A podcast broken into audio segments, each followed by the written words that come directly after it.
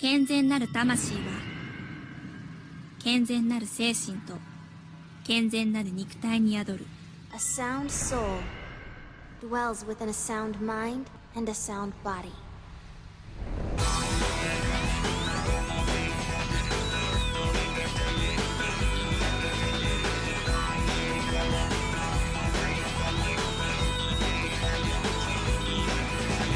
So it's me, Soul the Eater. Cook up the pan and enjoy the dinner. A rep pen is up on the speaker. Freezes that are improvised to gear up. Ready to die, man, ready to tear up. Ready for the battle, for the full throttle. Gonna get stronger. With my goose on, breaking the wrong home. All of my rules on needless to say, number one. With a bit help from the devilish one. Teach her to stop, but don't call me done. Still struggling like I'm stuck in a trunk. If it ain't cool, it ain't alive. If it is fake, kiss it goodbye. Got no vibe, give it no try. Hello and welcome back to the Treehouse Anime Club, where I talk about anime production and the fine folks who make it all possible. My name is Dave, and I am the creator and host of this program. And this week we are covering the production story of Soul Eater, produced by Studio Bones, Aniplex, TV Tokyo, and Dentsu. Again, this is sh- another show that's very special to me. I have a lot of nostalgic ties to this series. Today's show will cap off what I've been referring to, at least internally behind the scenes, as my self introduction arc of the podcast. With Kiki's delivery service, it was more okay, how has what was my first exposure to anime and how has revisiting this series grown like a series that has changed with me? With Ronin Warriors, it was well, what if I have a lot of nostalgia for a series, I haven't seen it in a while, and I go back to it? How does it hold up? But Soul Eater is a show that I've seen over a dozen times over the past 15 years, easily. And it remains one of my shows that is kind of like my comfort food, something that I just go back to. I don't really have to think too hard about it. And I've also seen it so many times. It's just a very comforting thing to go back to. And so that kind of caps off the, the self introduction portion. And not that I don't have nostalgic ties to everything else in the schedule moving forward, but these were sort of my foundational works uh, of a sort. So, getting into it, Soul Eater is a 51 episode anime adaptation of the manga Soul Eater. The original creator is Atsushi Ohkubo. Soul Eater is Ohkubo's first major work and was serialized in Square Enix's monthly shonen Gangan magazine. The series ran from May 12, 2004 to August 12, 2013 and was compiled into 25 tankobon. That is an incredibly respectable run. For the manga, Yen Press published the series in English, and more recently, Square Enix has published what we're calling the, the Perfect Edition Omnibus series. So 25 volumes is now 14 hardcover volumes with new covers illustrated by Ohkubo. He's got some reworked color pages in there as well, and some new author's notes. The anime adaptation uh, for Soul Eater, the 51 episodes, ran from April 7th, 2008 to March 30th, 2009, which means if you're keeping count of dates, we have an interesting situation to talk about later in this episode, seeing the manga didn't finish for another four years after the anime's conclusion. But before we get into all that, of course, I have housekeeping. We have a Discord server now. If you want, you can follow the link in the post below, or you can also check out the Treehouse Anime Club Instagram page. I believe I have a link embedded there as well. It should still be good. I will also, if you reach out to me, I will be glad to send you a link. For the podcast, you can subscribe via Spotify or copy the RSS link into your platform of choice. And again, our Instagram is Treehouse Anime Pod, all one word. You can stay up to date with the show plus extra goodies. Any and all means of engagement really helps out the show. I really appreciate all the support that we've gotten so far. And speaking of a little bit of feedback, I am trying out a new segment. I liked the idea of having a guessing game on paper and then kind of throwing that at the end of the episode, but I'm actually going to rework this segment into something that will fit immediately following the introduction to the podcast, a little brain teaser that I'm going to call the 15 seconds of fame. And what it's going to be is I'm going to play about 15 seconds of music or I'm going to play a clip from a show, and it's up to you to figure out what anime that clip is from. And you can, I will also have this posted on Instagram. You can send your guesses to the Instagram post. I will have a channel on the Discord. You can uh, post there, or you can send the show, you can email the show at treehouseanimepod at gmail.com anywhere you feel comfortable, I will collect all the comments. I'll put them all into a nice little sheet and I'll read all the comments on the show. We'll just have a nice time together reading out the various guesses. I think it's going to be a fun little engagement point for for the show. I have a lot of fun looking these up and I think you'll have a lot of fun guessing them. And really quick, what's been going on since episode 2? Well, shortly after Ronin Warriors, we had the release of Zelda Tears of the Kingdom and to be honest, that's been a lot of what I've been doing in my free time when I'm not working on the podcast. It's a, it's that that game has sucked me in, man. It's it's hard to put down. I really enjoyed Breath of the Wild. Tears of the Kingdom is just so much more expansive. It's so much fun. I have still been watching anime though. I'm still the junkie at heart.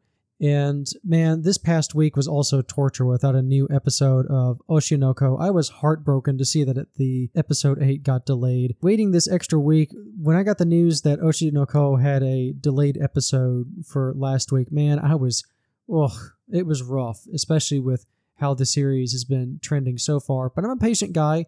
I used the opportunity to catch up on some of the backlog, so I'm caught up on Hell's Paradise now. I'm caught up on Ancient Magus Bride.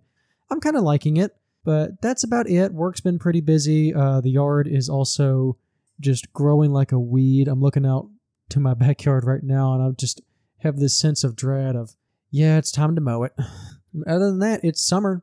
That's what happens in Mississippi in the summer. Everything just explodes. So that's about it that's been going on with the podcast so far. I have a lot of plans for the upcoming episodes. I think moving forward, these three episodes have been a really good launching point. I pretty much have my feet under me at this point. The episode writing, the, the script writing is going very well. I'm also backing off on being such a script heavy deal right now. I'm moving more towards bullet points. All this that you've been hearing right now is just me kind of going off the cuff. So I am trying to lessen the the writing burden and leave it more for when I need to consult facts and relevant information versus oh I'm going to say this about this character and then I, I want to let my allow myself to go off on tangents. I think I have some interesting things to say when that happens. And if I go for too long, well, that's why we have the magic of editing, people. That's about it. So we're going to transition over to the next part and we're going to start setting the scene with the studio report and then the character rundowns and all that good stuff.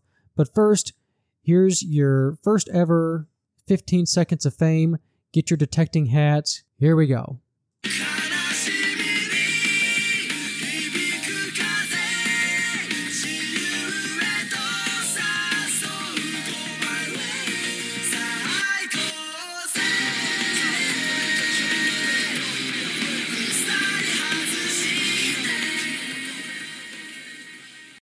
So, with episode three, we're already starting to build this little industry web that I talked about making in episode one. Because, the interesting thing about Studio Bones, I'm going to start the episode with the studio rundown. And the interesting thing about Studio Bones is it's actually founded by former Sunrise staff members. They left Studio Sunrise and founded Bones in 1998. We have Masahiko Minami, who was a producer at Sunrise. The second main producer is Hiroshi Osaka, who passed away from cancer in 2007, so he was replaced by two other people. But Osaka san was one of the animation directors on Samurai Troopers, as well as the series Cowboy Bebop. He also contributed to the key animation and ending credits for Bebop. And the third main producer at Studio Bones is Toshihiro Kawamoto and he did the character design for Cowboy Bebop and some Gundam OVA series. We're talking the Stardust Memory, 0083, and uh, 08th MS Team. I think that's how you say that. He was also the character designer for Wolf's Rain, and he contributed to key animation on Full Metal Alchemist 2003, Sword of the Stranger, Ouran High School Host Club, and just other shows as well. Studio Bones also has a similar setup to Sunrise in that the production is actually decentralized into smaller studios. For Bones, it's labels A through E. These more or less focus on individual projects. And the studio's first project was actually a collaboration with Sunrise on the film Cowboy Bebop Knocking on Heaven's Door. So between studios A through E, it was actually Studio C who act as the production house for Soul Eater and it's helmed by producer Yoshihiro Oyabu. He is the current chief producer for the My Hero Academia franchise. And some of my favorites from Studio Bones include RahXephon, that's a mecha series, Wolf's Rain. I really like Darker Than Black. Obviously, their big one is Full Metal Alchemist and the Brotherhood. They did Space Dandy. More recently, they did Carole and Tuesday. Of course, their big cash cow right now is the My Hero Academia series. They made a movie in 2020 that I really love Josee the Tiger and the Fish, and obviously Mob Psycho 100. That is one of my favorite series that they've done. I just love the studio. I hit my desk. Ow. And all in all, Bones has gone on to produce over 50 series and movies that include some of my favorite anime just ever produced. And from the list that I just rattled off, you can expect some episodes in the future on this show, probably sooner than you would think. And next, I want to cover the beginnings, the origins of Soul Eater as the manga. And of course, this starts with the author. Atsushi Ohkubo began his manga career as an assistant to Rando Ayamine, who is the creator of Get Backers. And I'm not very familiar with Get Backers. I only read a little bit of this manga a very long time ago. I think it was about two guys who run uh, various odd jobs around uh, city that usually gets them to some kind of conflict with the local gangs. I think the the two guys also have some slight vague superpowers. It's it's an interesting manga. I just never finished it. But anyways, uh, Ohkubo's actual manga career uh, as a as his own work, he debuted with a series called B. Ichi that ran for a short while and ended up making about four volumes. I don't like it, but you can also see some early character designs that would later be put into Soul Eater. Which, speaking of, Soul Eater was his next manga, and it's actually his first major work. He also penned a prequel series called Soul Eater Not in OT, starting in January 2011, and that manga concluded in November of 2014. The Soul Eater Not was also adapted into a 12 episode series by Studio Bones, but we are not covering this series. I have read a little bit of the manga. I made it about halfway through the show. It's okay. It's more of a slice of life take on Soul Eater, but until it isn't. But for what it is, it's fine. Ohkubo's most recent manga is Fire Force. This was serialized in a different magazine. This is Kodansha's weekly shonen magazine. That actually wrapped up just last year and is currently being adapted by David Productions. Uh, since about 2019, I think is when that first episode was. And so season three of the anime was announced last May. Again, it was another long running series. Basically, as soon as he wrapped up Soul Eater in 2013, I think Fire Force began in 2015 or so, and it ran until just last year, 2022. Another just really heck of a run. So, getting back to Soul Eater, the manga originally began as a one shot series. He wrote the first chapter, or I should say the first part, and it was extremely well received, so he did two more. And based off of these three one shots, or these three chapters, he was then asked to create the series, and thus Soul Eater was born.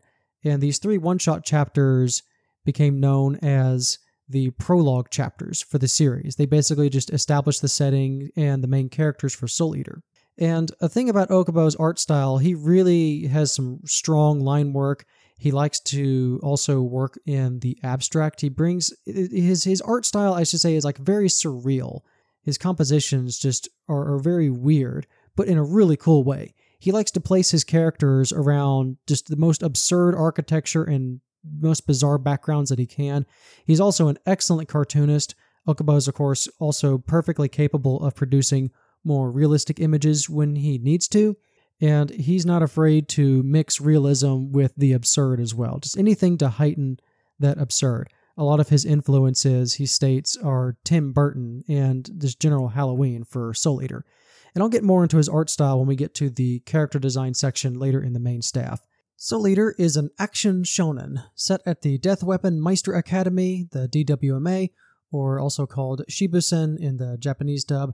This is located in the fictional town of Death City, Nevada, in the United States, in the middle of the desert. The school is run by the Grim Reaper. This is Lord Death, like death personified.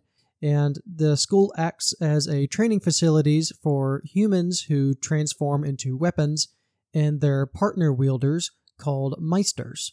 The Meister students attend the academy with the goal of having their partner weapon absorb the souls of 99 evil humans. These are called Kishin eggs, plus the soul of one witch. This process dramatically increases the weapon's power and turns them into a death scythe to be wielded by Lord Death himself. The story primarily follows three partner groups who later joined together to form a Meister squad. And I mentioned something about souls because the power system in this world is rather interesting. The soul is a tangible object in this world, and not only that, it emits wavelengths like a miniature radio or like a cell tower. And a soul's wavelength can have various properties depending on the individual. And the way a Meister weapon pairing works is kind of best explained by the show itself, because by themselves, normal people emit a rather small wavelength. But the Meisters and weapons train together in order to match their soul wavelengths, which creates this mutual feedback loop called resonance. And this resonance allows the Meister to perform actions well beyond the abilities of a normal human. The show describes this as an electric guitar by itself versus when it's hooked up to an amp. That's the feedback loop between a Meister and a weapon. And if this resonance is pushed further, the Meister can then power up their weapon to unleash special moves. This is your bread and butter uh, shown in action stuff. You got to call out the name of your special attack when you're launching the special move. This is the same for Soul Eater. And in order to foster this relationship, Meister and weapon pairs actually live together, they attend classes together. This whole matching wavelengths thing sounds complicated on paper, but what you need to understand is at the end of the day, this really boils down to getting along with your partner and uh, learning to understand them. So, getting into the actual partners now, we have our main character, Maka Albarn, and her scythe partner, Soul Eater. Maka has silver hair, which she usually keeps it in pigtails. Her main outfit is what I would believe to be the school's uniform. This is a white blouse, yellow sweater, vest. There's a green tie. She has a plaid skirt. She wears these big old black boots with silver buckles. Maka also wears a black trench coat and that kind of fans out behind her. And she also wears white gloves when she's wielding Soul as a scythe. Soul, on the other hand, has white spiky hair. It's kind of parted to one side. He's got red eyes, and he's got this mouth full of chompers. He's got some very pointed teeth. He can almost make these almost wolf like hungry expressions when he wants to, but for the most part, he just looks bored or kind of aloof. Soul usually wears a bandana, which he makes these bandanas for himself. It has his name on it, and it also has the show's logo on it. He also wears a yellow jacket, kind of looks like a varsity jacket. It's got the show's logo on the back as well. And he usually completes this set with red pants or jeans. Maka, she is very earnest. She's very driven. She's basically one of the honor students at the school, one of the top three students at the school. And Soul, in contrast, he puts on airs of being this aloof, cool delinquent. That's just his idea of looking and being cool. And while Maka is physically the weakest on her team, to be fair, her teammates are like the two strongest guys in the school, her other Meister teammates. Her main ability is actually her soul's wavelength. She also has a knack for soul perception, which is identifying and tracking down, let's say, the, the evil Kishin souls or a witch's soul. We'll get on that in a second. And Maka develops her wavelength in a way where it's basically a purification factor. If you have, if the Kishin represents like the worst of the world, Maka's soul wavelength basically purifies that evil. Getting on to the second pair, we have the Assassin Meister Blackstar and his ninja weapon partner Tsubaki. And I'm going to try and do this last name Nakatsukasa. Oh, that actually wasn't too bad. Tsubaki is unique in that she can actually transform into multiple weapons. So Black Star is the last surviving member of the Star Clan of Ninja who were wiped out by Lord Death and the squad because these guys were all on the path to becoming Kishin. They were all hunting humans. Black Star, however, was an infant at the time, so Lord Death actually brought him back to the academy. Black Star has blue spiky hair in, in the shape of a star, he has blue eyes. He also has a star tattoo on his right shoulder. That's the symbol of his clan. He wears a sleeveless black shirt. He's got a tall collar. He's got these white pants. Again, another one who wears big old black boots. And Black Star is actually rather short. He hasn't quite hit the growth spurt yet. And the his voice performances uh, lend themselves to that of like this preteen kind of tweeny kid. He's not quite there, but he's he's getting there. Tsubaki, on the other hand, she is very tall I think she's the oldest in the group. She wears her hair in a long, she has long black hair. She wears it in a long ponytail. She has these very round, kind brown eyes. Her outfit's a pale yellow sleeveless skirt, kind of looks like a, a ninja outfit, kind of like a kunoichi outfit. She also has stitched a yellow star to the right chest as a sort of a solidarity with Black Star. Tsubaki's clan are actually direct descendants from the very first magic weapons, which were created by a witch named Arachne Gorgon. I'll get to her later. Black Star is very brash, he's very loud, very much, look at me, look at me, I'm so great. While Tsubaki is very demure, she's mature, she's level headed, she's not the one to stir the pot. And these two balance each other out very well, especially given how Black Star's personality is rather abrasive to most people. And like I said earlier, Tsubaki has the ability to transform into multiple weapons. This is an ability unique to her clan, and they just all happen to be ninja tools. She has the dagger, there's a she can transform into shuriken, she can do a smoke bomb, and all of this is rather convenient because Black Star himself is a descendant from a ninja clan. Blackstar cannot perceive souls like Maka or the, the next character, Death the Kid, but what he can do is punch you really, really, I mean, really hard. And he also has a technique called the Big Wave, and it's basically zapping opponents with his own soul, soul wavelength once he makes contact. And if you're thinking of this in terms of the radio signals, this big wave technique basically acts like a signal jammer, or really it's more like a signal scrambler. Death the Kid is our next one. He is the son, uh, ostensibly, of Lord Death. He has two partners. He has twin pistols, Liz and Patty Thompson. Death the Kid is a burgeoning death god, and he was created from a fragment of Lord Death. So he is a Shinigami. He's proud of it, but he doesn't exactly lord it over people, but he does, still carries this aristocratic manner about him. He usually wears a black suit with white rectangles, and these rectangles are placed in a way that's perfectly symmetrical. Symmetry is kind of kid's thing. He's obsessed with an idea of perfection, and this has to be everything has to match. And this symmetry applies to his choice of wielding two weapons because he can't stand the idea of being off balanced. Other than this weird obsession with symmetry, he's actually one of the more balanced, mature members of the group. And he actually gets along rather well with Maka and Tsubaki. And of course, Black Star, it's kind of a more, well, day by day sort of thing. So, getting to the weapons, Liz and Patty are twin sisters. They grew up on the streets of New York, and they basically had an encounter with Death the Kid while he was in New York. They basically tried to mug him, but he ended up convincing them to come home to Death City with him and become his weapons. And despite being twins, these girls are complete opposites. You have Liz. She's taller, she's got the longer brown hair, kind of goes down to her shoulders. She's got slate gray eyes She's generally uh, likes to accessorize, kind of keeps herself well groomed and mature. Patty, on the other hand, she has short blonde hair, blue eyes. She's a complete ditz, airhead, manic pixie dream girl. The two girls are actually introduced wearing the same outfit in their debut episode. That's episode two. And it's sort of this cowgirl western, even with the cowgirl hats. Even the shape of their hats, their the cut of their jeans, all their shoes, the way they accessorize. Basically, in every way, Liz and Patty dress and act differently, which drives Death the Kid nuts. And Kid is also very prideful in his own way. Because he is a death god, he doesn't need to collect souls, but he insists on creating his own death scythe weapons. So with Liz and Patty, that basically means double the work. And speaking of souls, soul types basically act as the power indicator for this series. There are even select Meisters with the ability to detect these soul wavelengths and therefore track specific soul patterns. This is called soul perception. So Meisters like Maka, Death the Kid, and others can perceive and track the souls of Kishins and witches. And it's a rather useful ability to have, particularly for Maka, who's the main character. This allows us, the audience, to be informed about, well, okay, Maka is detecting the relevant f- threat that's in the area. And so, in speaking of general soul classes, you basically have three very general classes. I'm just doing a very top level thing here.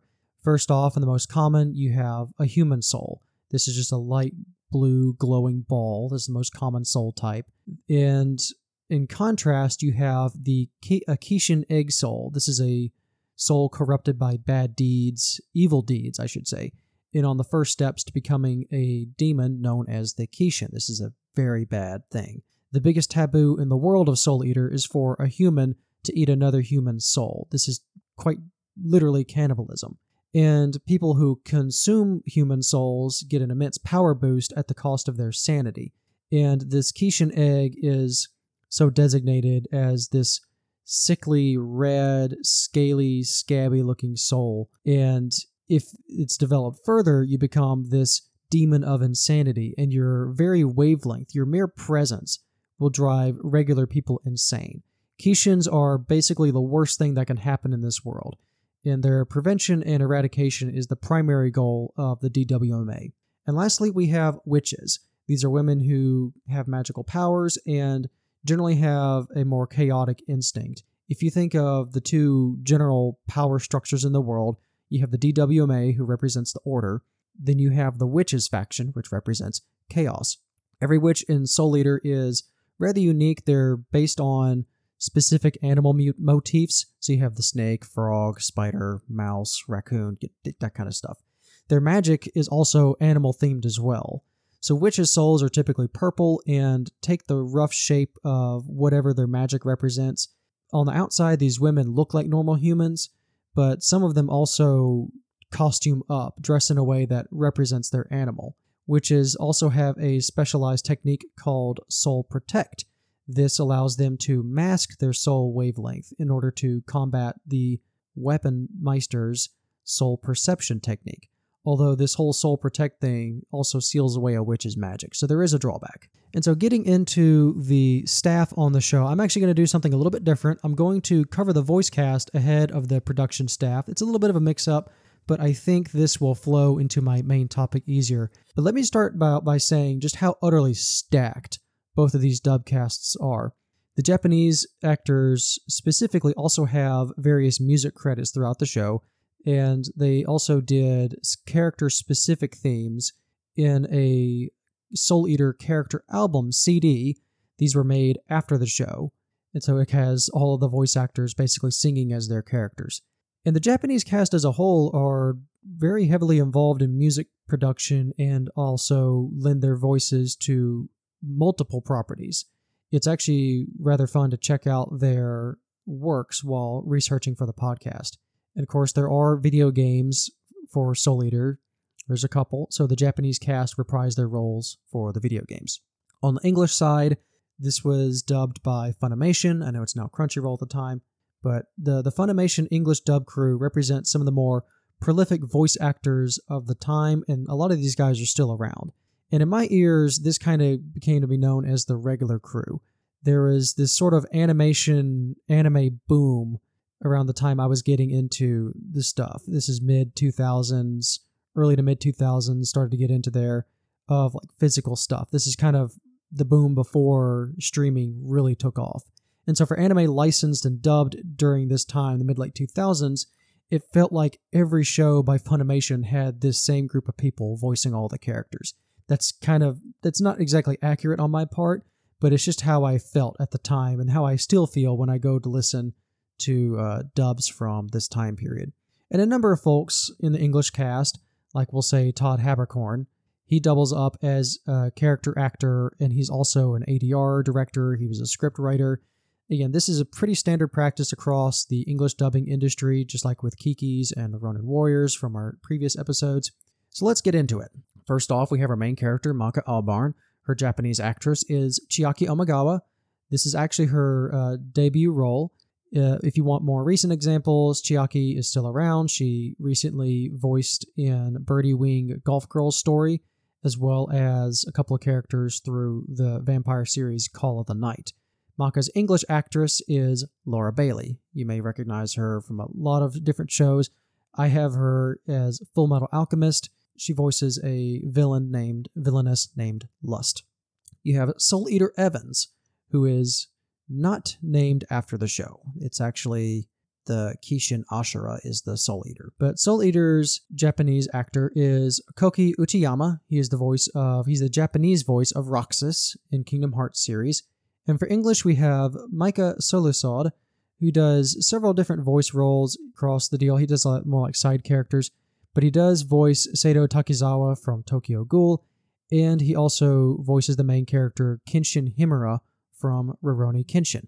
Getting into Black Star, he is voiced by women in both dubs. Black Star is like ostensibly 12, I think. He's got that very preteen, kind of young kid voice.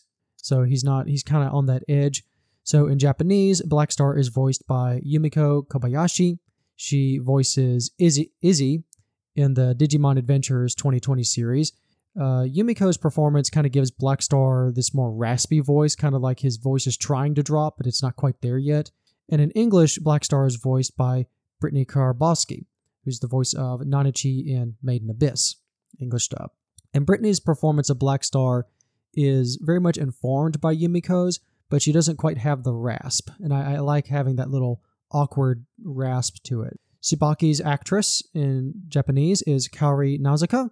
She is a big singer, and she also voices a character Nunnally Lamperouge in Code Geass. In English, Tsubaki is voiced by Monica Rial, who's best known today as Bulma from Dragon Ball Super. Death the Kid in, is voiced by Mamoru Miyano.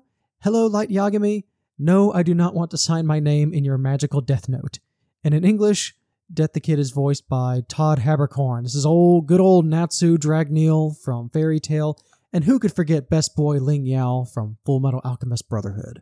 Liz Thompson is voiced by Akeno Watanabe, who voices a character named Hitch in Attack on Titan. She also is the bandit leader from an episode of Star Wars Visions. This is the Ronin episode. In English, Liz is voiced by Jamie Marchi, who is the voice of Mount Lady in My Hero Academia, and I hope I don't get in trouble for this one. She voices Rias Gremory from High School DD. Oof. Patty Thompson is voiced by Narumi Takahira, and this is a voice I've, I've not heard Takahira's voice since Soul Eater. Her latest role is Patty across Soul Eater projects. She's done a couple of side uh, she's done a couple of side voices before that, but her she basically has done Patty Thompson, and that is it. And in English, Patty is voiced by Cherami Leigh, who also voices A2 in Nier Automata video game. That is a very different vocal performance than Patty Thompson. I thought to just include that as a yeah, this is going to be a little bit of whiplash. If you want to hear this manic pixie dream girl be a depressed robot. And that basically rounds out the main cast. I'm going to list uh, a couple of the major side characters and the major villains. So let's get into it. First off, we have Lord Death, Shinigami sama, Grim Reaper, whichever you want to say. In Japanese, he's voiced by Rikiya Koyama. This guy is super cool. He's the official dub over voice for George Clooney. And if you want an anime credit, he voices the very manly Mamoru Takamura in the boxing series Hajime no Ippo. And in English, the Grim Reaper is voiced by John Swasey. This is the voice of Dodoria in Dragon Ball Z Kai, as well as the video games. He also voices Daisuke Aramaki in the Ghost in the Shell Arise series. And Lord Death is basically the god of the Soul Eater world. He, about 800 years ago and before, he basically maintained a squad to hunt evil souls in the past, but one of his squad members, Ashura, betrayed the group and became a Kishin. And in order to finally seal Ashura away, Lord Death was not able to actually kill Ashura. The best he could do was, and this is going to be pretty metal, skin Ashura alive and sew him up, seal him away in a bag made of his own skin.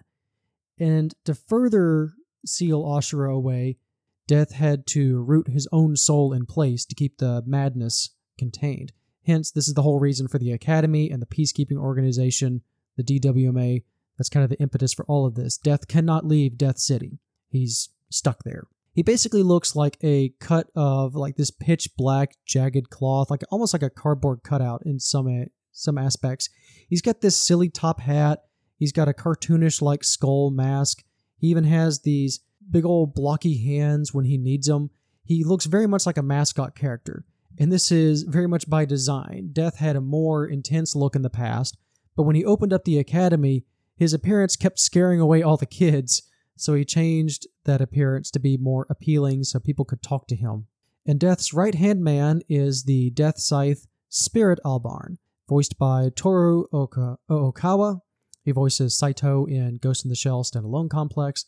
And in English, Spirit is voiced by Vic Mignogna, who we all know from Ed, as Edward Elric from Fullmetal Alchemist and several other main character roles. Spirit is Maka's dad, and again, he's Death's right hand man at the Academy. He's basically the resident weapon for Lord Death if he needs it. Spirit has long red hair, he's got green eyes like Maka. He wears a tuxedo with a red button up shirt and a black cross motif like tie. Spirit as a weapon, he is a black scythe. And his original Meister was actually a character I'm going to cover next, Dr. Frankenstein. But Maka's mother frankly rescued Spirit from Stein and was the one who subsequently turned him into a death scythe. They shortly married soon after. And Spirit puts on this air of mature of maturity, but he's actually just this unabashed skirt chaser. Maka actually grew up watching him constantly cheat on her mom, which honestly did not give Maka a good impression of men. This is something she and Soul have to work out.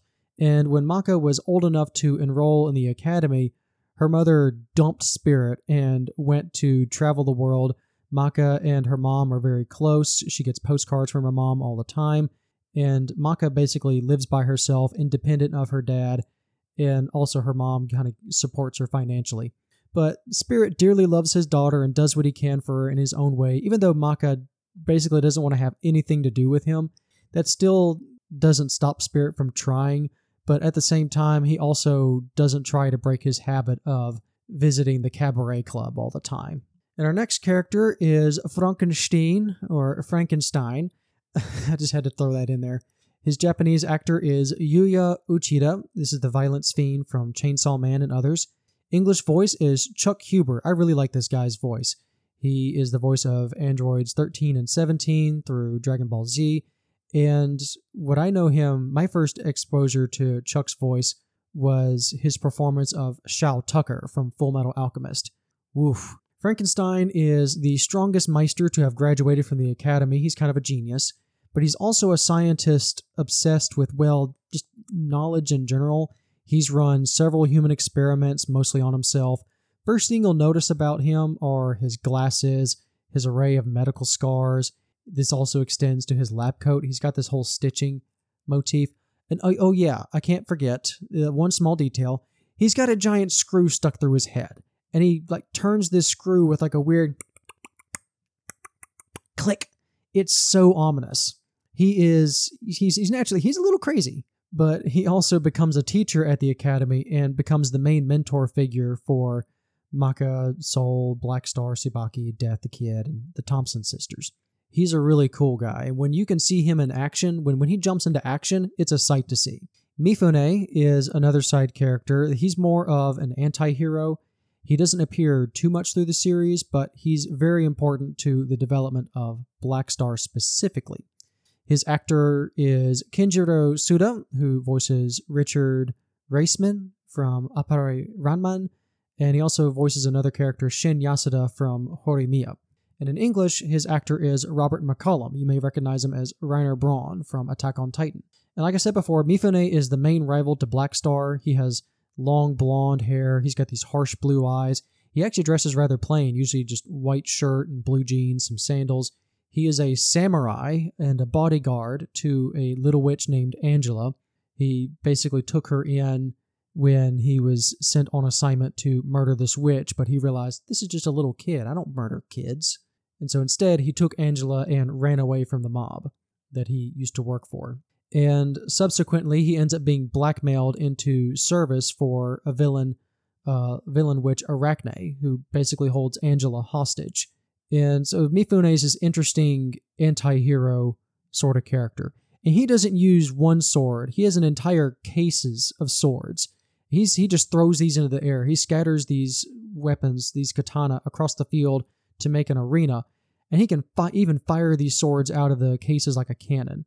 It's, He's a very unique fighting style. I, I can't again, I just can't really describe how cool it is to just have a guy make an arena out of swords use those swords as platforms and just grab every sword from the ground all at once and just throw it. Like it, it's his fighting style is incredibly unique. It's so much fun watching him and Black Star duel. And it, although it was the DWMA who wiped out the Star Clan, Mifune actually finished the job by killing their leader, White Star, and this is Black Star's dad. And by this time, White Star had just gone full Kishin. So there's an interesting failure of the father trial for the son aspect to Mifune's rivalry with Black Star. And of course, Mifune is has this whole thing of I don't kill kids. So it's a very interesting dynamic when he has to come into direct conflict with Black Star, when it's his job to attempt to murder Black Star. So getting into the proper villains now, we first have Medusa Gorgon. She's one of the three Gorgon sisters, and her actress is Houko Kuwashima. She voices a character, uh, Quon Kisaragi, in the series RahXephon, but Kuwashima-san is more uh, less a singer, and she's a very good one as well. In English, Medusa is voiced by Lucy Christian, who, similar to Patty's English actress, if you want, like, Medusa is a very intimidating character. Nagisa Furukawa from Clannad is another one of Lucy Christian's roles, very much the on the opposite end of the, of the spectrum. Medusa is usually seen in a black body length suit with a hood, kind of like a jumpsuit. She has blonde hair, yellow snake like eyes. She also has her blonde hair tied in a way that represents a serpent tongue, kind of like sits on her chest. And Medusa is the cause of most of the conflict in this series. She operates mostly behind the scenes, but she's not afraid to get her hands dirty. And her main thing is she is obsessed with learning about how a Kishin is developed. And she is responsible for subsequently freeing the big bad of the series, Ashura, using a substance she develops called black blood. This acts like regular blood, but it enhances abilities that draw upon insanity. So, yeah, her plan is to revive a god of insanity, empower him up with magical insanity steroids. Great plan but she also has backup plans. She is a very manipulative person. So because she controls the black blood, she ostensibly would control the Kishin. This woman has plans upon plans upon plans, and she will manipulate and blackmail anyone to get her goals, including her own child. So I have Krona, I have her child Krona listed as what with the villains, but I didn't feel right introducing Krona before their mother.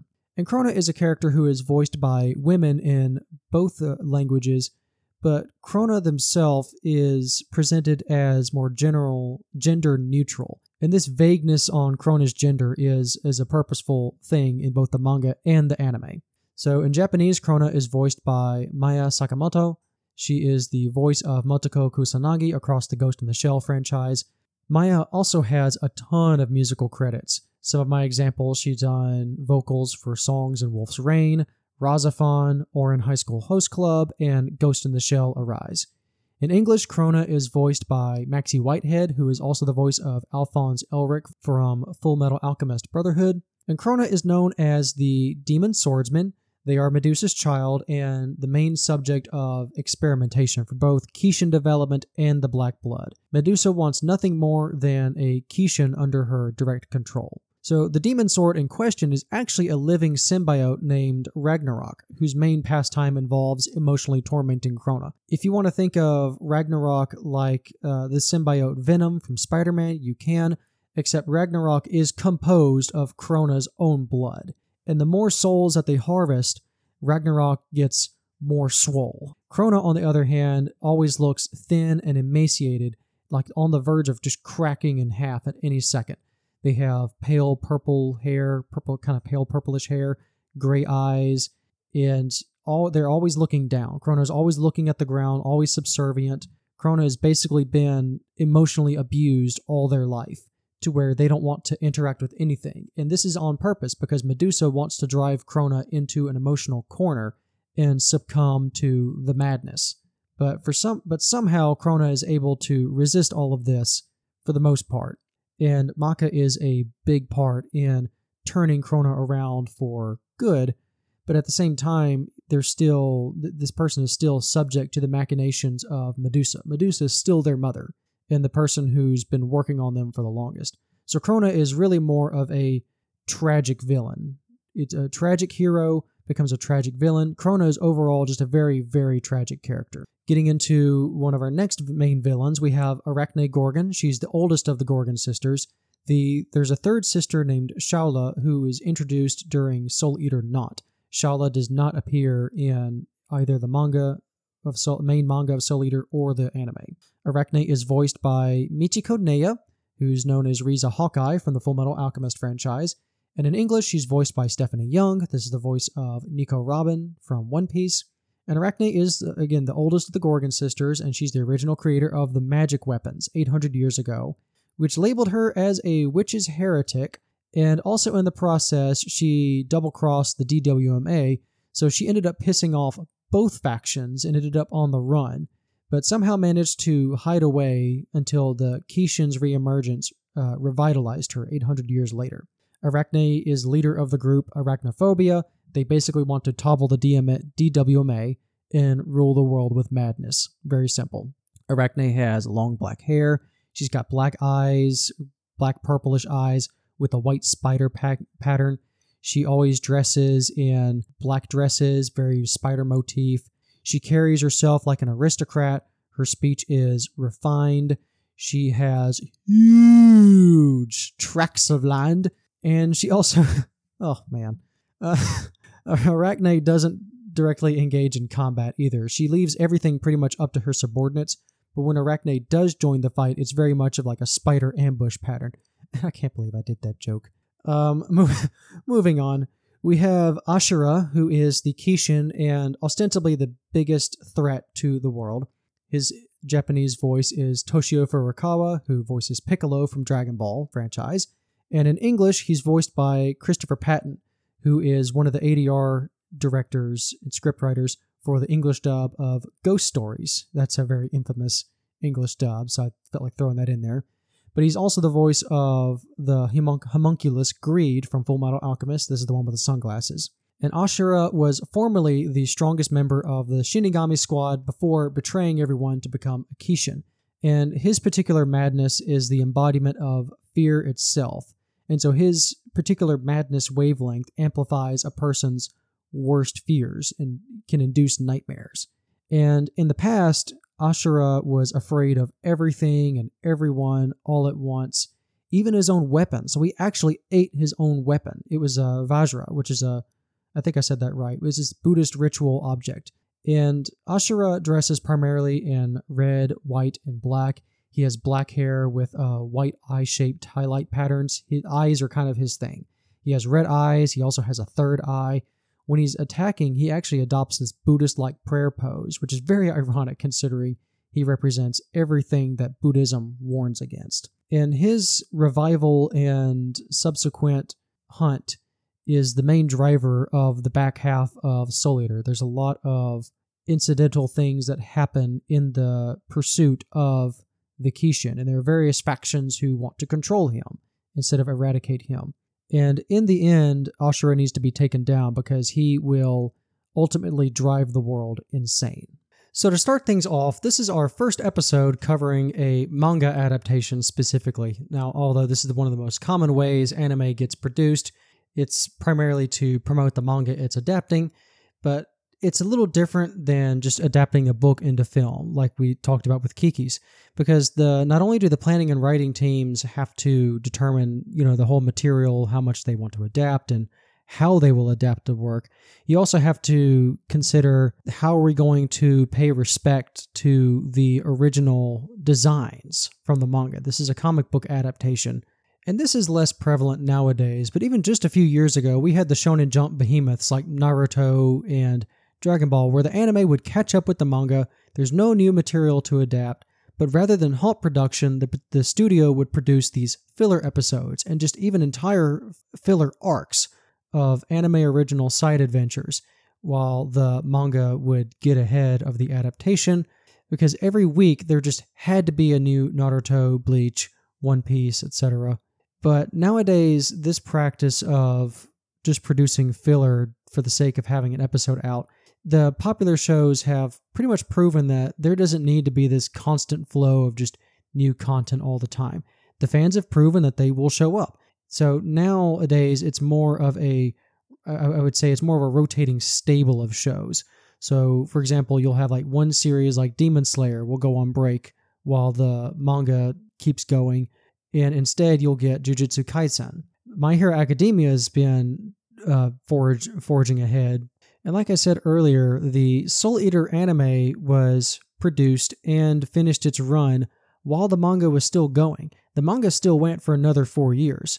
So there naturally there was a point where the anime caught up with what was available to adapt. So you had a couple of decisions here. You can either produce filler episodes to let the manga do get ahead of the show and then keep going.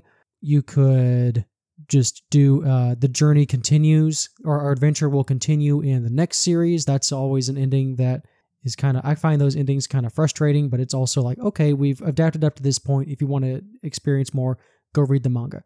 Your third option is also to do an anime original ending, which is what Soul Eater went for. So for those of you who want to experience the full series and kind of where the split happens, the anime and manga differences begin on episode 35. For this episode, I want to go full nerd over the animation uh, a few key individuals amongst the animation staff that I want to highlight because there was a bit of an experimental animation work done on Soul Eater, and it's had a lot of far reaching influences in the industry. And the people who have worked on this show are still around, and they've only gotten better. So, first off, we have the director, Takuya Igarashi. He started his career with Toei Animation as an assistant episode director on Saint Seiya and shortly after that, he went freelance. And leading up to Soul Eater, he'd actually worked on series primarily targeted at, at girls. Uh, say a little known series called Sailor Moon. He was a storyboarder, he was an assistant director, he was one of the episode directors. And then later, when it came into Sailor Moon R and Sailor Stars, he was in the head seat. You, you kind of get the pictures. And even one of the shows that he worked on just before Soul Eater, so, overall, this is a rather interesting career leading up to an action series, but I think the Sailor Moon experience in particular, with alongside Maka being the main character of Soul Eater, he really was was a great one of the best guys for the job in this aspect. The character designer and chief animation director was Yoshiyuki Ito. And if you want an action animator, you got one of the best in the business. And don't take my word for it. Check out this re- check out this resume. First off, he was a key animator on over half of the episodes of Cowboy Bebop, plus the movie, where he also doubled up as an assistant animation director. And if you've seen anything from Cowboy Bebop, especially like how complex that action choreography is, that's one of the highlights of Cowboy Bebop. That credit alone should be enough. He is also a key animator for the opening and ending credit sequences for Wolf's Rain. He's also the character designer and chief animation director for Full Metal Alchemist 2004 and its sequel film, The Conqueror of Shambhala. And honestly, as we cover more series in the future, expect to hear more about this guy because he's not going anywhere. And so when it comes to designing characters for a manga adaptation like Soul Eater, you have this tightrope that you have to walk of designing characters that will work for the animation being produced without straying too far from the original author's works. You know, these characters have to be clearly recognizable to the fans. They are the final gatekeepers, after all. So, getting into the actual character designs, if we were to take a census on the current design trends in popular anime, you may notice that a lot of emphasis is being put into eyes, particularly the, just the expressiveness and just the deep, these deep, soulful eyes, almost like Pixar like. My recent favorites are Attack on Titan and Vinland Saga. We also have Oshi no Ko is putting on a ton of emphasis but Soul Eater goes for something very different, both in the manga and as the homage in the anime. Eyes are drawn very simple with only just one dividing line for shading.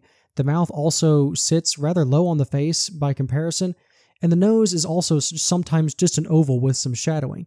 Yet the characters are still incredibly expressive, even before you add in the cartoonish distortion where they like to do a lot of manga style cutaway gags the the simplicity gives these character designs a lot to work with, and both Ohkubo and Ito's designs take full advantage of this. The overall character design in the anime, uh, Ito took a more angular approach, I should say. Like the characters are more, I, I guess, like sharper, streamlined than Ohkubo's softer, more rounder designs. It's more or less a subtle change. It's it's a little hard for me to describe this without visual aid. So I can just more or less say, like, go on, just do a Google image search or however it is, and just check the manga designs versus the anime designs. You'll kind of see what I'm talking about.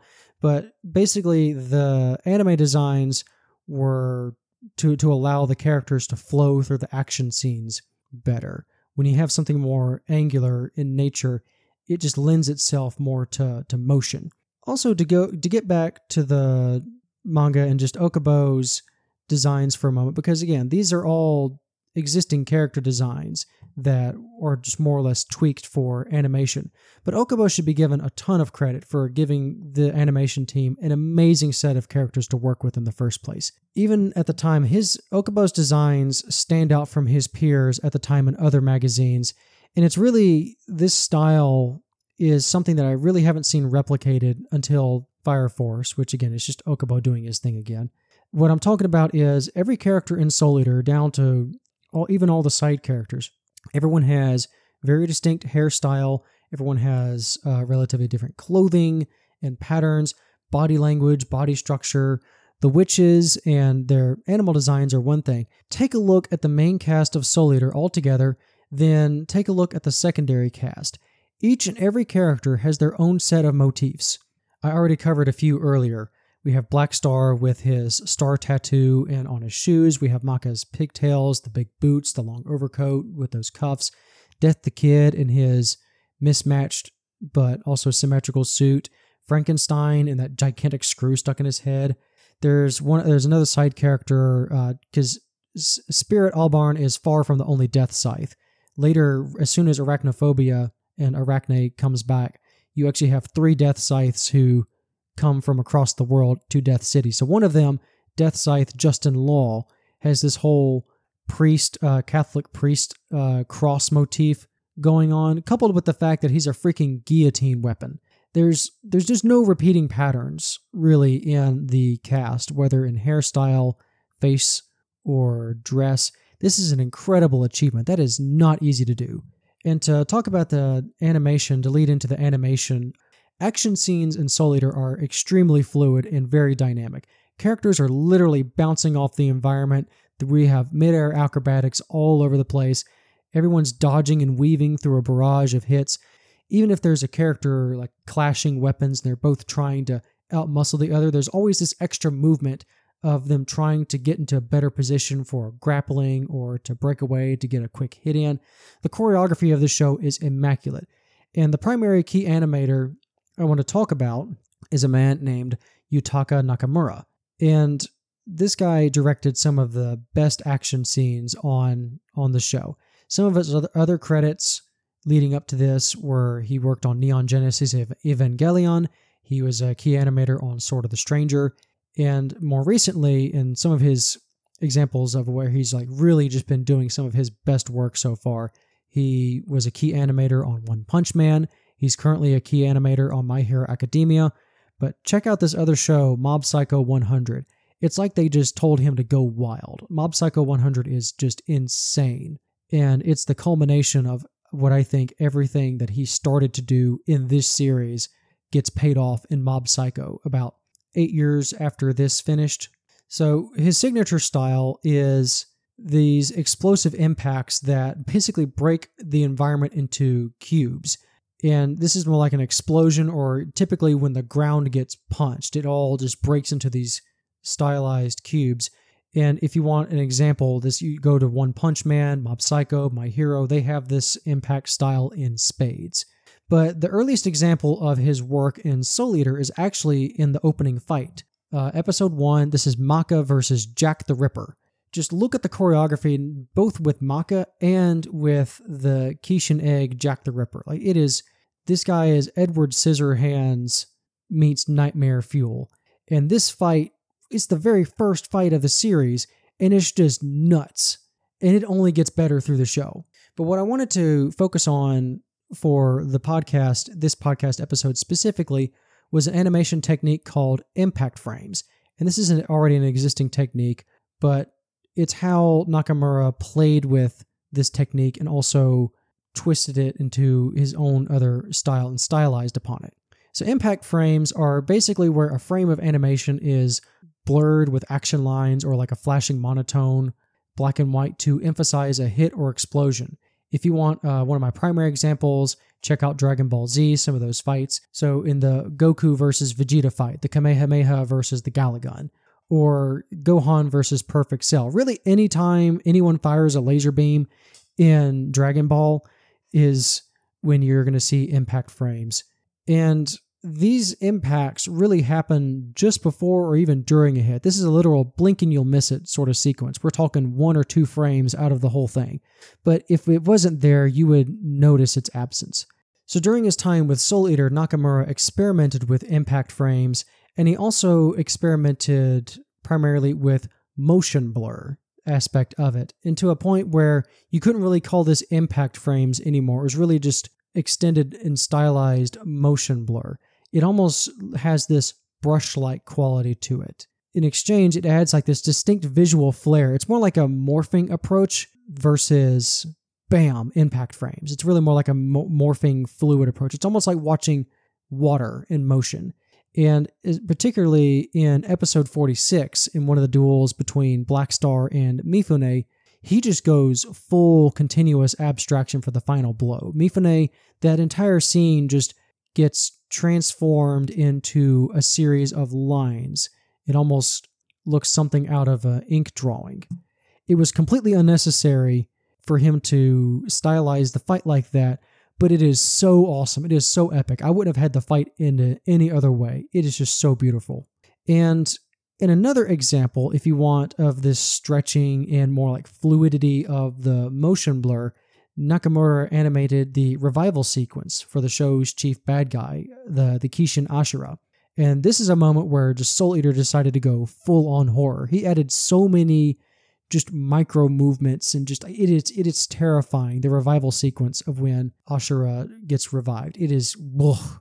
another big player was Norimitsu Suzuki. Now he primarily contributed to the storyboards and key animation for the four ending credit sequences of the show. However, he did animate the fight between Blair Witch and Maka in episode one. Yeah, I'm just going to name drop some characters at this point, just for, yeah, this is a Halloween slash horror, just bonanza of references. It's so cool.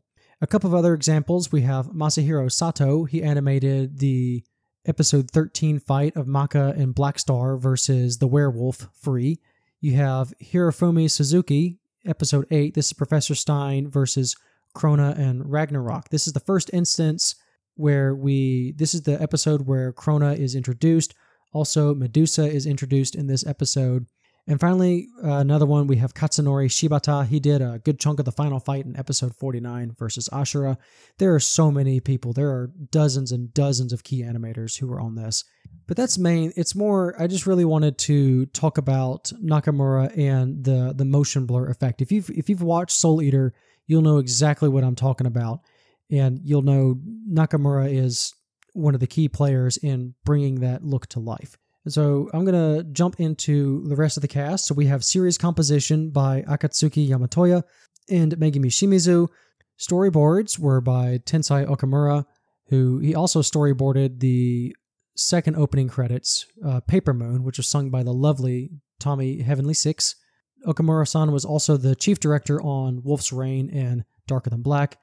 He also had Shinji Ishihara on storyboards. He would go on to direct the Fairy Tail series. That's another one for you, Captain N.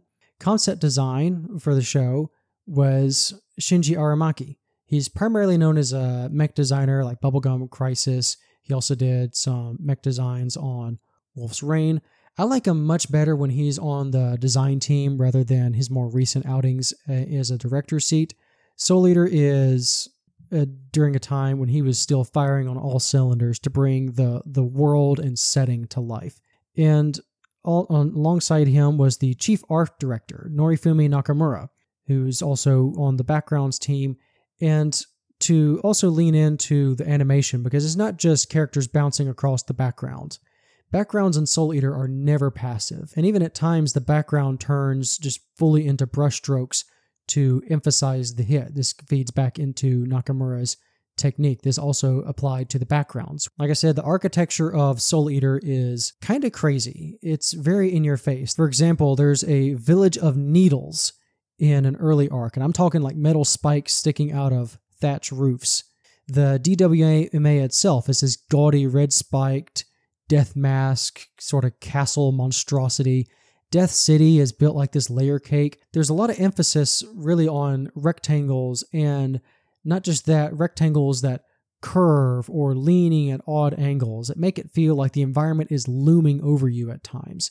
And again, to, to reiterate, the environment moves with the characters during a fight. Our heroes use the terrain to grab every advantage they can.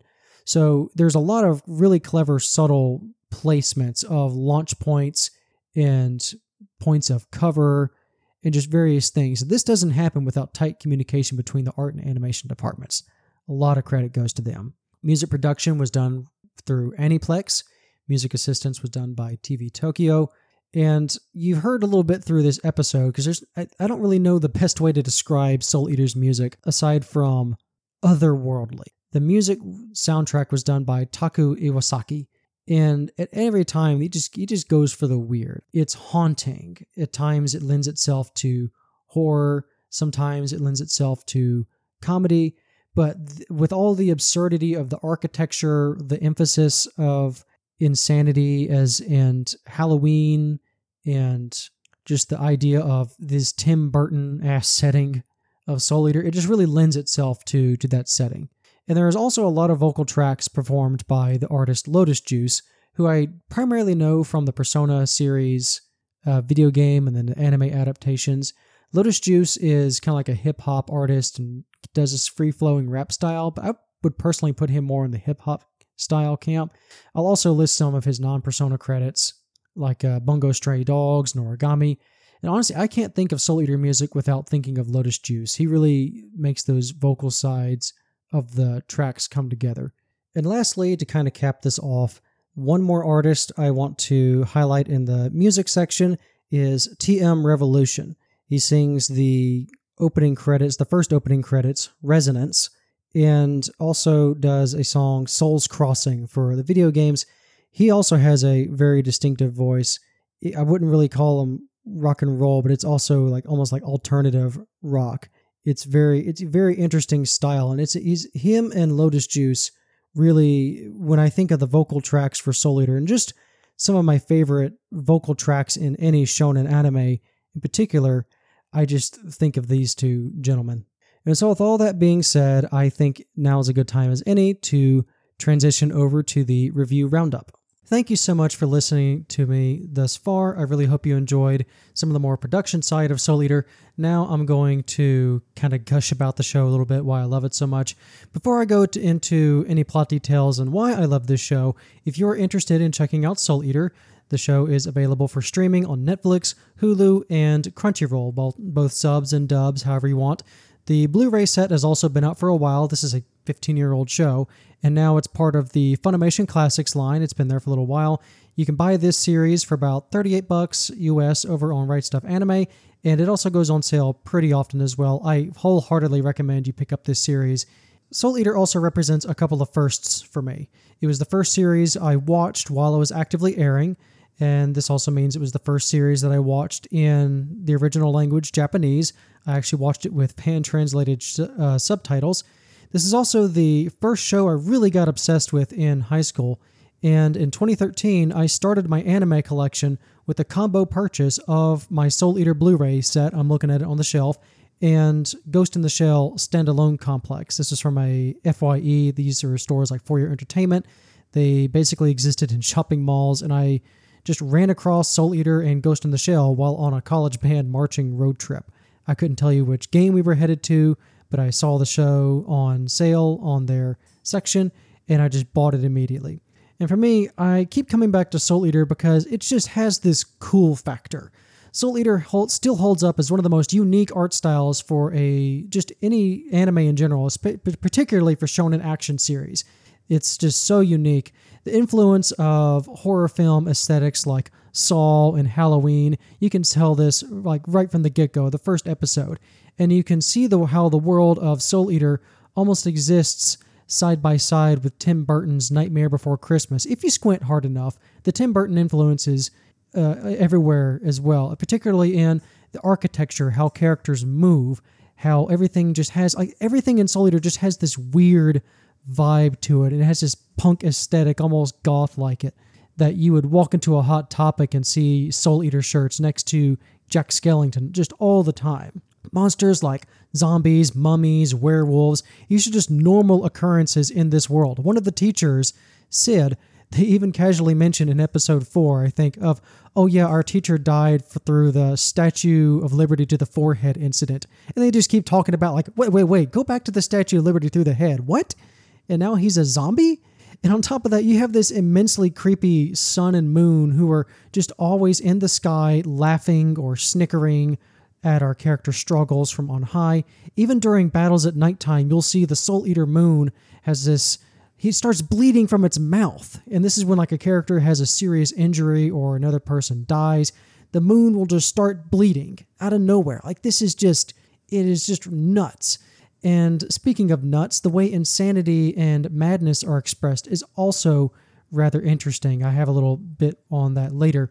The Kishin himself is like this very embodiment of madness and chaos, but he's also a rather unique villain in that he's actually more he's like for being the main bad guy the kishin ashura is actually a rather passive character and he's practically a macguffin for the main plot of the series the witches uh, arachne and medusa are both trying to go after for ashura for different reasons both want to control the world and of course we have shibusen academy is of course hunting the kishin to take him out and as the series progresses, the operations of Shibusen become more and more like a military.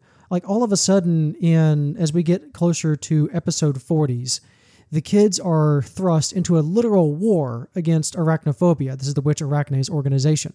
And the line between winning and losing an encounter on the battlefield becomes a lot more blurred. You know, a tactical retreat may actually be the best way forward. Delaying someone's arrival to a fight is actually the true victory, especially like in the operation where Medusa seeks to revive the Kishin Ashura. There are so many instances of her crew, the werewolf Free, and her uh, partner slash blackmailed witch, uh, Eruka, this is the frog witch.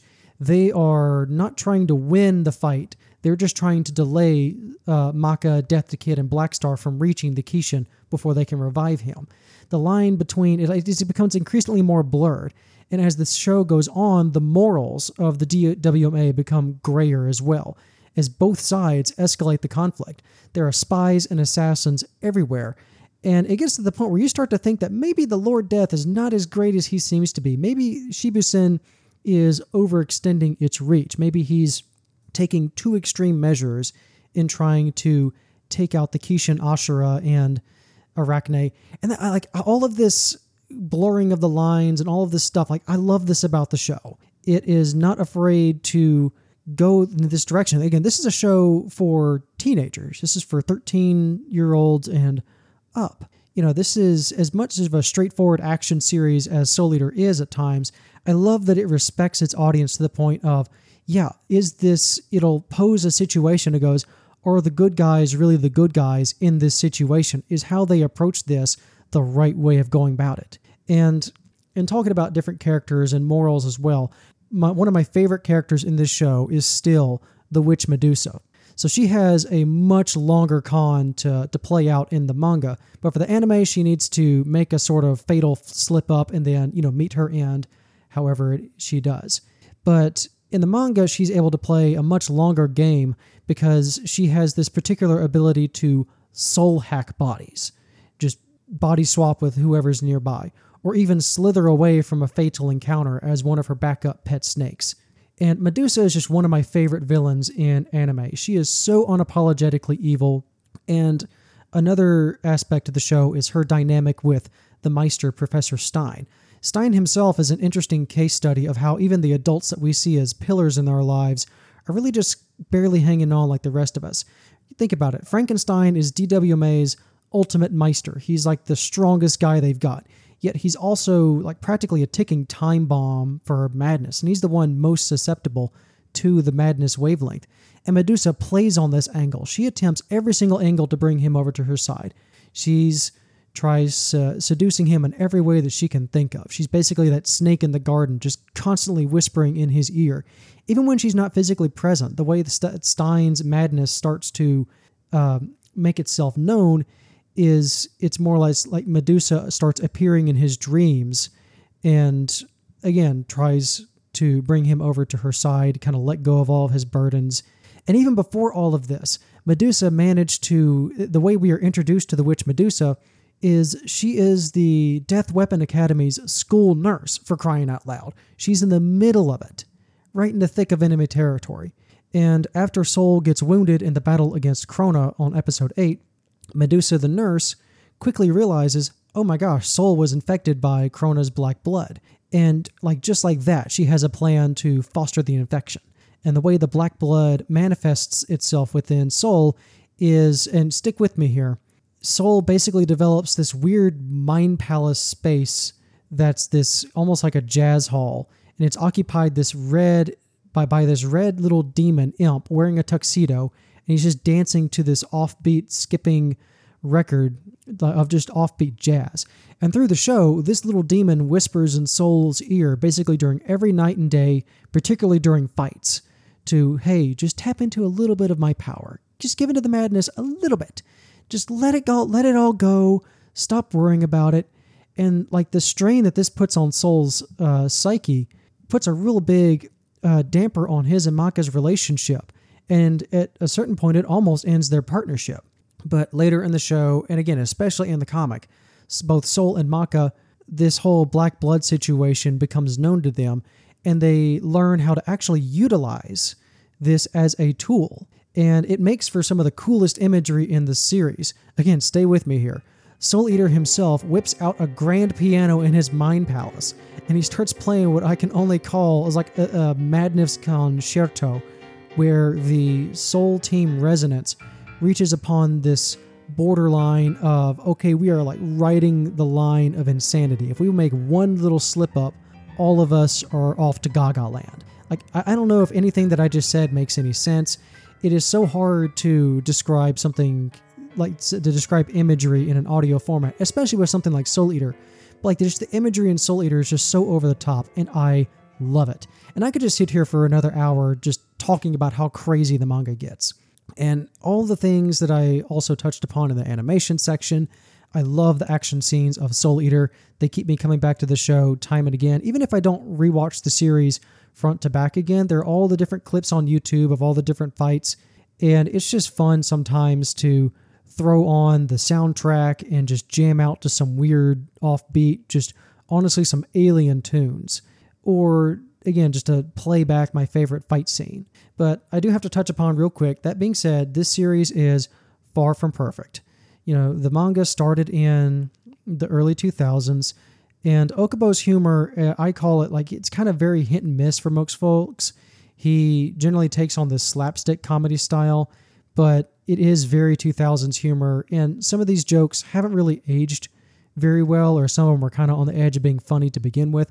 Again, I rather like the slapstick humor, but Ohkubo's humor is also like he just suddenly gets horny for no reason. And yeah, you can look at like Tsubaki and Patty, particularly the character Blair Witch. Like, yeah, they are rather busty characters. Blair Witch herself, anytime she is on screen, it's a basically a busty cat girl in a bikini. That's basically her entire deal. And this is just part of his writing style. You know, the man wears his uh, what, what he likes on his sleeve. And I will have to say that that being said, it's not as prevalent as I'm making as I'm probably making it out to be. The show, for the most part, isn't as horny as I might be implying, but then just it'll just you'll just see Blair Witch in a bikini just out of nowhere. Or there might just be an offhand boob joke, or like it just happens out of nowhere, and then you just won't see it again for like five or more episodes. It's very weird, but it is very much a part of the writing style and one of the region, reasons that I actually stopped reading Ohkubo's most recent work, one of the reasons I stopped reading Fire Force is because he cranks that kind of humor up to 11. Like, I just, I, I got tired of all the teenager titty jokes, to be honest. So it's not as prevalent in Soul Eater, but it is something that I feel like I do have to mention.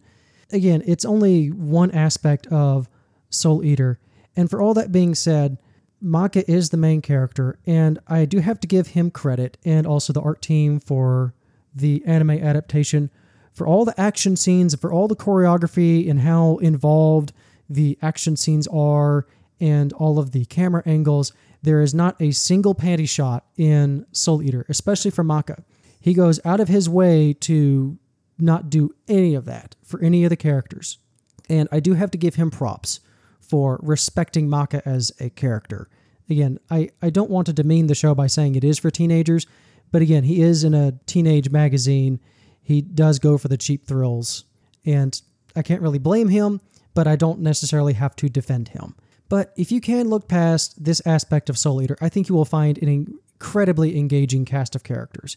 A lot of emphasis is put on the effects of fear. Ashura the Kishin, his main madness component is fear. And the direct counter is the courage to fight fear. You can think of this as like the as Ashura uh, representing like chaos incarnate, the dark side of the force. But the main embodiment of Ashura's madness is if you give in to this madness, you become the very thing that you fear itself. And the main types of fear that Soul Eater explores is most notably like the fear of failure, of falling short, of being too weak. Every main character has a fatal flaw they need to overcome. For some, this is uh, mostly played off for laughs, like Black Star's showboating or Death Kid's obsession with symmetry. But these are actually symptoms of a more deeper rooted problem. Black Star's showboating is more to like for his own self confidence. He had a very rough upbringing after all, and his entire clan was obsessed with gaining strength and power through nefarious means. Black Star himself goes through this very struggle, and his fear of failure and of being too weak, especially, start to uh, become more prevalent as the encounters become more vague. It's not just about, hey, I beat up this guy. Why is why is everybody still fighting? Or even when he loses a fight, he just blames himself for being too weak, and that starts to lead him down a dark path. Dark path. Death the Kid, his own struggle struggles are, of course, he is practically the next death god of the world. His obsession with symmetry is really a deep-seated insecurity of how is he supposed to represent order to the world. And he's watching his dad taking extreme measures. And he's like, Am I really going to succeed this guy? Am I going to make the same mistakes that he did? And he starts to have struggles with what's called like the madness of order. Everything must be exact, everything must be, you know, perfect. And I could, again, I could go into detail on everyone's uh, individual shortcomings, but I think that's that's best left up to watching the show for yourself and making your own conclusions. I don't want my uh, commentary to influence your viewing experience too much. But the main thing I want to say is yes, everyone has a fatal flaw that they need to overcome. But at the end of the day, these kids are here for another in their time of need. And you can also see, like, outside of there, there is life that happens outside of just all the fighting and the combat, and we have to do this mission. These kids love to hang out with each other, and you can see that they genuinely care about each other. Uh, my, one of my favorite moments is actually immediately following the very perilous revival of the Kishin Ashura. Everyone almost dies. Like these kids like come extremely close to death, and Ashura just completely wipes the floor with them. But almost the very next day, everyone's together and they are playing basketball in the square. They're all wearing casual clothes. Maka's off on a bench because she just wants to enjoy her time alone and read a book. But they're all like, "Come on, quit being such a sourpuss. Come play basketball with us." And they're all just hanging out. These are they're just being normal kids. And I think that is just really telling of their way of, hey, everything's going to be different from now on. But at the end of the day, we're all here for each other. And I think in the middle of this goofy, absurd, kind of horny slapstick cartoon, I think there's a lesson here for all of us. Because as everyone has their own struggles in the show, they all have their own, I would say, like conflict with reaching out, like, I can deal with this by myself, or I, I need to be this pillar of support for everyone and I need to bear this burden alone. Because reaching out to other people is scary and this it inspires fear. But keeping your problems bottled up inside will only make that fear worse.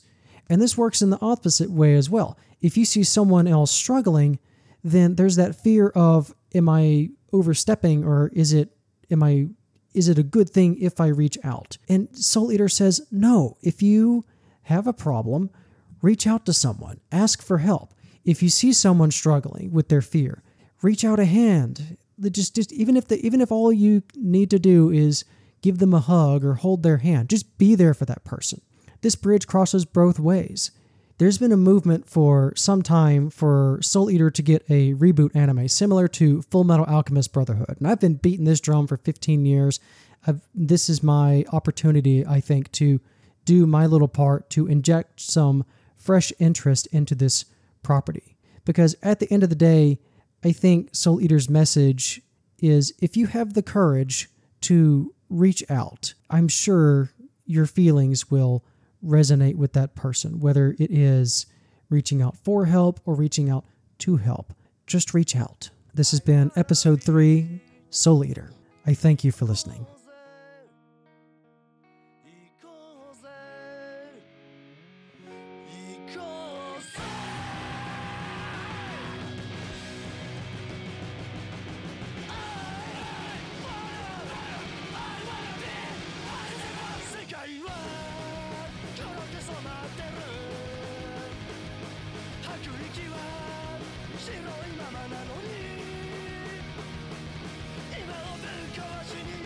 You're interested in becoming a member of the Treehouse Anime Club community, we have our brand new server over on Discord. I should have an invite link in the episode description, or you can also reach out to me through Instagram or the email. Our next episode will premiere on June 21st, 2023, and will cover the film Inu-Oh, directed by Masaaki Yuasa and produced by Studio Science Saru. I hope you look forward to that episode. It's going to be uh, quite the wild ride, and I look forward to seeing you there. Thank you for listening.